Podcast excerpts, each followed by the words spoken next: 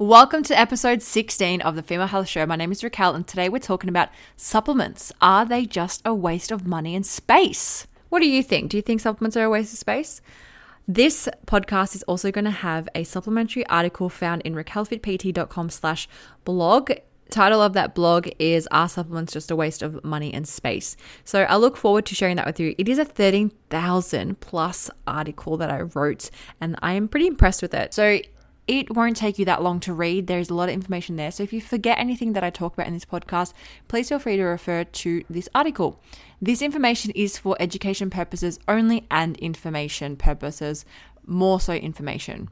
It does not constitute legal, financial, or medical advice. Please speak to a medical or a natural health practitioner in relation to any of the information below. Also, just please note supermarket quality supplements are literally the dog shit of the supplement industry. So, if you want the best, speak to a naturopath who can help you further.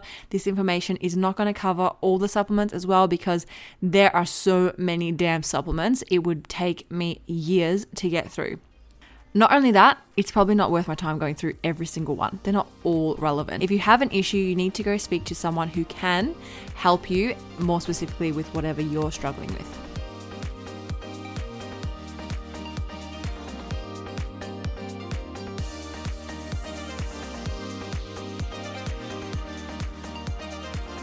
So, why do we actually use supplements? We can break it down into main categories of immunity, digestion, sleep, performance, recovery, inflammation, stress, and even detoxification. But ultimately, what's actually going to work for you really does depend on who you are, your personality traits, behaviors, and DNA. I don't know if you guys can hear my dog in the background. Stop growling. There's someone fixing our aircon at the moment, so he wants to go have a look at who the person is. There's hundreds of supplements and they're quite costly. There's so many that, like I just said before, it's overwhelming and it's just too hard to go through every single one. You're not the only one out there who has a stack of supplements somewhere in your kitchen pantry, somewhere in your household that is going to expire. And if you're having expired supplements that's also toxic to your system, it's like eating old rotten food. Don't do that please throw them out. If you've spent money on these supplements, it's time you really understood what you're actually taking and go see someone who specializes in blood work and stool testing to actually examine what you really need. So, personally, I used to think supplements were a waste of money. I used to think they were just a cash grab from whoever was going to sell them to me. Um, and I would have said they were a waste of money. These days, I actually believe the complete opposite. Um, the right ones can do a world of good, especially if you're, you know, don't have your period. I mean, we've got to think it in context, right? The soil that we actually have in our society is so polluted. It's full of chemicals. And unfortunately, it's just not as high quality as it used to be back in the day. I heard someone say the soil is like is like the skin of the earth. It's been damaged and it's polluted and it's not as easy as just adding more soil that is healthy on top to help. It'd be like trying to get a skin graft and adding a skin graft on an unhealthy wound that is infected. It's going to infect the rest of the skin graft that you're trying to, you know, replace. It's not going to work. It needs to be a healthy, fresh, clean piece of skin and the skin graft so they can kind of match and then, you know, work forward with like that. So we can put it in that way, you know, it actually makes a little more sense. So when we think about what is actually out there, there's just so many things. So that's why I'm going to keep coming back to go get blood work, go get a stool test, go see someone who's a professional in the field who can examine this further. If you want generalized, just a general supplement to have in your pantry, just one, there will be some recommendations at the bottom of my article as well, which you can have a look at. So that's going to lead you a little closer to, you know, what you might be looking for. Uh, ultimately, supplements are used to supplement for where there is deficiency. So, you wouldn't take supplements if you're not deficient in them. You wouldn't need it. It's just adding more load, more toxic load, in fact, to your system, where your body actually has to work a little harder to remove and eliminate, excrete the unwanted or unnecessary amounts of supplements that you're adding on top.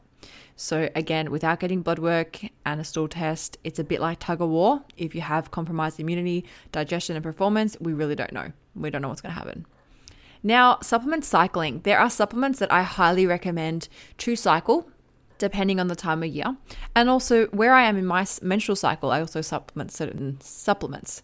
Now, each supplement I list in this article will have notes that you can also take away and speak to your health practitioner about if you'd like to discuss including them. Uh, for example, I take L-glutamine and I use this as a digestive distress preventative. Personally, I have to be careful with how much onion, garlic, and certain fruits I eat due to some pretty painful gastrointestinal bloating. And if I come in contact, I should turn my phone off. and if I come in contact with um, gluten or excessive amounts of dairy, it's probably going to flare up my body in some way, shape, or form, and I get really painful gastrointestinal bloating.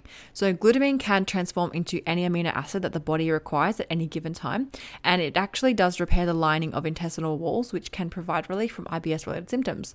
So, I take about 5 to 10 grams of it when my body communicates to me it's needed. So, I can just feel a little bit of a stomach upset or something's not quite right. I'll take it, and it's actually really great relief sometimes in really high stress situations, I'll also take it um, because stress depletes many vitamins and minerals and amino acids like magnesium and like glutamine. Um, so glutamine also eventuates into GABA, and GABA is produced in the brain. It's a calming neurotransmitter. So there's actually some benefit into cycling some of these supplements. You know, I wouldn't need to take glutamine all the time because I'm not always in gastrointestinal distress and I'm not always stressed.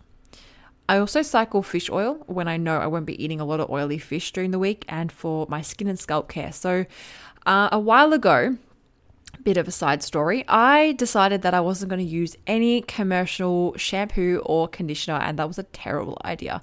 I should have just bought some organic ones that were already made because I actually ruined my scalp. I made my own shampoo and conditioner, and one of them I had tea tree oil and bicarb soda, and I put a lot of bicarb soda because I thought the bicarb soda was just going to help um, exfoliate my skin.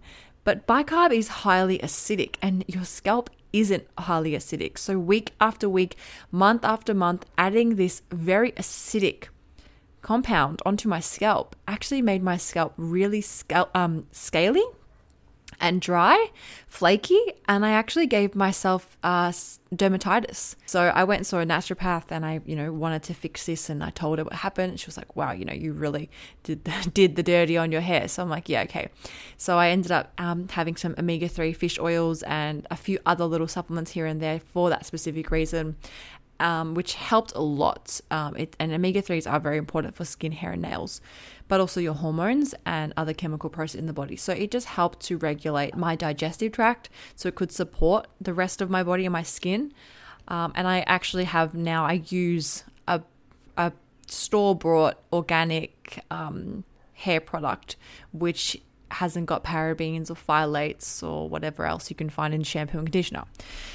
The other supplement I cycle seasonally is vitamin D. Now, during the summer months, if you're spending anywhere between 15 to 30 minutes in direct sunlight, you'll probably be okay without supplementing with vitamin D.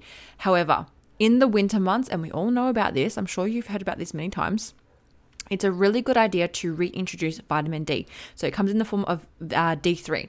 Those who are fair skinned and cannot be left in the sun without getting an instant burn should consider taking vitamin D3. Again, speak to your health practitioner about this because I don't know about you personally, but it's a good idea. Um, and we'll get into why vitamin D is important as well. My last example is zinc. I have suffered severe and debilitating period pain as a teenager and occasionally at the beginning of my 20s. It's not until very recently where I have introduced zinc into my nutritional habits and my supplementation habits. Over the years, and with better nutritional planning, and I removed gluten and improved my sleep, I had less pain. But every so often, there's a bit of a flare up, and the flare up can be really, really significant. And it's just like taking you back to when I was a teenager. So, more recently, I have actually started taking zinc in my luteal phase because it can actually provide relief from period pain. And I found it's just so good. Like, I feel on top of the world even on my day one of the period. And that is very unusual because usually my legs are really heavy, I'm really tired, I'm actually a little bit moody, um, my hunger, my cravings are everywhere. So it's actually upregulated a few processes, obviously, clearly. So yeah, I don't feel as uncomfortable and I can feel the difference with the zinc. Lastly, before we get into the supplement list that I've created, is check in with your body. Before we go into the supplements, remember to check in with your body before swallowing a whole bunch of things. The internal environment will always physically respond or show up in various ways, which will allow you to justify whether or not the inclusion of a supplement is of real benefit. Again, ideally, getting a full panel of bloods and a stool test completed is going to help you so much more than just making assumptions. Some things that you can take note of with checking in, in your body is the skin appearance. So, is your skin clearly and always red, blotchy, itchy, dry skin breakouts and acne? Your mouth is hot, dry, and do you feel a constant thirst sensation? Stomach, are you bloated, cramping, gassy, irritable? excretion of waste. What is your pee color? What do bowel movements look and feel like for you? Do you have diarrhea and are you constipated? Temperature. Are you hot, flushed, clammy, lightheaded? Are your fingers and toes always cold all the time?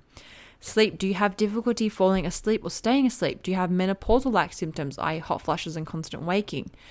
What about your mood? Do you have bipolar like mood swings? Every day, every hour is a different mood just some things that you can take note of. I'm not a medical doctor and I don't have a degree in naturopathy, although I like to think about it all the time. I, I know you can see that I'm making this connection between the physical symptoms you're experiencing and your internal environment and your internal problems. So, supplements. We're going to go through magnesium, fish oil, vitamin D, multivitamin, electrolytes to start off with, and vegans, we're going to go through yours as well. The reason I'm going through these specific ones is because they are the safest to advise to a general population, but at the same time, they're probably the most useful and beneficial in an en masse sense. So, without going too specific into various problems, uh, these are the best ones that we can go through. So, magnesium is involved in over 300 enzymatic processes in the human body, for biochemical and metabolic pathways. There is actually emerging evidence which confirms that nearly two thirds of the population in the Western world is not achieving the recommended daily allowance for magnesium. And you can see the citation of that on my actual blog post. You can find magnesium in foods like dark leafy greens, nuts, seeds, fish, beans, avocados, and whole grains. Yet, as mentioned previously, the soil quality is very poor, and with almost two thirds of the population being deficient, it wouldn't hurt to supplement with this. Um, and did you know chronic stress depletes magnesium as well? So, another reason why to supplement with this if you are suffering from anxiety, depression, or if you are slamming and smashing your body constantly in the gym, it'd be a really good idea to get that magnesium in. Magnesium is important for bone density, ATP production, which is energy. It's a key nutrient in calming your nervous system and regulating your HPA axis. It improves function of insulin and thyroid hormone, and it helps to enable estrogen and reduce PMS like symptoms. So, in the form of a magnesium chelate or magnesium biglycinate, it's a great form to purchase as opposed to a cheap magnesium chloride form off the supermarket shelf. Again, supermarket supplements suck. Fish oil. Fish oil supports inflammation, your joints, cardiovascular system, skin, hair, nails, brain health, and insulin response. It helps manufacture and regulate hormones like estrogen, progesterone, testosterone, leptin, and ghrelin. Fish oil helps to maintain cell membranes, which are made of fats. It provides the essential fatty acids like omega 3 and 6s, which our body cannot make. Now, just a reminder omega 3s are good fats like salmon, avocado, seeds, nuts, extra olive oil, extra virgin olive oil, and ghee. And omega 6s are our processed foods, which are junk food and takeaway. That's easy to remember. Uh, when you crack open your fish oil, it actually should not have a fishy taste. If it has a fishy taste, it's toxic, it's rancid, and definitely don't have it. So the fish oil I have is from a naturopath. Um, it's via MediHerb. It's a MediHerb brown. I actually cracked it open and it doesn't taste like anything. And I was like, whoa, this is a good one. Clearly, otherwise, if it tasted really bad, I was actually going to throw it out. Um, but yeah, it's it's awesome. So I use the MediHerb fish oil. You probably won't be able to get that off the shelf. A good fish oil supplement or any supplementation brand is probably Thorne. Um, if you have a look on iHerb, you can probably grab some of those off Thorne. Vitamin D is a fat soluble vitamin. It's important in overall health, such as immune defense, neurological health, blood sugar regulation, prevention of chronic diseases like cardiovascular health, and highly underrated as a sleep tool. Body synthesize the body synthesizes it from sunlight and it regulates calcium, which is for bone health. This can be depleted very easily. So long winter month without getting any sunlight exposure down regulates our immune system, our immune defense system, which may explain why some of you actually get more sick during winter. So if you take the capsule form of D3, which is vitamin D, do not take it at night. Vitamin D is stimulating as it works to mimic the morning to night cycles with the sun. So if you take vitamin D, you are telling your body the sun is out and it's wake time. Therefore, the body reads this and actually stops producing melatonin, which ramps up in the evening and the night for sleep. So, melatonin is important in the evening. This is why you need to switch off devices and lower brightness, go to grayscale mode, go to blue light blocking filters, make sure you haven't got, you know, blaring lights everywhere. Everything needs to be turned down in the night because when we look at our evolution, that is how we fell asleep. The sun goes down, everything goes dark, your body starts to create melatonin and you fall you get sleepy, now you sleep. Okay, we work with the sun and the moon cycles. Just because we have technology in our lifestyle doesn't mean that we are exempt from these evolutionary processes that our body has fine tuned for so many years. Our body hasn't caught up yet. And maybe, maybe in the next hundred years, our body will eventually change. I don't know what's going to happen in 100 years. It's actually quite scary to think about that. Oh my God. But you know, right now you cannot beat it. Actually, I didn't write about this. Let's say you are a shift worker. If you take melatonin when you get home in order for you to sleep, you're going to feel sleepy, and that's a great way to do it. A great way to support that supplementation that you are doing with melatonin for shift workers is to have a 30 to 50 grams of carbohydrates. So that's the macro weight. So I would have maybe maybe some oats before you go to bed, maybe some rice or potato before you go to sleep if you are a shift worker. That's going to knock you out because carbohydrates boost your serotonin, makes you feel really calm and relaxed, and that melatonin that you're taking is going to drive up your sleep. So, highly recommend if you're going to do uh, if you're going to take vitamin D, take it in the day when you're going to take melatonin, if you struggle to fall asleep, a good way to help that melatonin production is again to both turn off the blue lights, take all the technology off, try get the lights to dim or somehow, you know, reduce the light exposure that your skin is seeing and your eyes are seeing because again, that light is reading that it's daytime. And if you really can't get to sleep, take that melatonin as well, but definitely don't take vitamin D in the nighttime. So I take vitamin D in the morning with my breakfast after I've eaten, and um, yeah, I'm fine. It's great, keeps me alive, keeps me happy. Another thing that most, in general, most people could try and add in is a multivitamin without folic acid or iron. So, in general, most of us won't be getting enough vitamins and minerals just from the foods we eat for optimal genetic function. This is dependent on a person's dietary behaviors. So, for example, someone who eats organic produce, lean cuts of meat, and no artificial foods could probably get away without it okay? A person who eats takeaway every day, smokes, doesn't work out regularly, could certainly benefit from it. So you can see the difference comparatively here. No, never consume it before bed. B vitamins can be stimulating as well. And do not get a multivitamin or anything or anything with folic acid because folic acid is a synthetic form of folate and it will block detoxification pathways, which is terrible. And if you want to find out more about detoxification pathways, I would highly recommend to have a look at my most recent blog post as well um, about glutathione and the toxic dumpage that we are doing with our bodies. You can find that in my blog post as well. It's just going to be under directly under the supplement article. Another way you can have a look at that is just Googling detoxification. Last but not least, electrolytes without colors or flavorings. Our body is an electrical system. Electrolytes are excreted via sweat, urine, poop, and various other bodily functions. When you are low in electrolytes, your electrical energy is also low. It's critical for regulation of muscle contraction, fluid balance, and nerve impulses. Some signs of electrolyte deficiency are irregular heartbeat, mental and physical fatigue, brain fog, brain frog, brain, it's a tongue twister, that one, brain fog, frequent urination and urinating within minutes of drinking water, feeling dizzy upon standing and not sweating well. Um, it benefits your performance, stress, detoxification pathways, and your digestion. So, the ratio of potassium to sodium should be about two to one, and this is just mimicking our body's internal balance. Uh, the electrical carriers in our body are magnesium, potassium, phosphorus, sodium, chloride, calcium, and each ion works in synergy. So it helps us to produce and use energy. So electrolytes are really, really good. Now, let's move on to vegans. Vegans, this is something that I would highly recommend to look at. This is not going to be a vegan education episode. It's just simply on things that you can include. So, vegans, you need to be very mindful of your protein intake. It's well known that vegans do not consume enough protein um, or calories in general, in fact. Protein is the building blocks of DNA. You cannot not eat protein and expect your body to act in a healthy way. If you do not have enough protein, your body will not sustain itself. There are plant based uh, plant sources of protein, and you can find them on the blog post as well. It's a bit of a graph there that I pulled out from a PubMed article.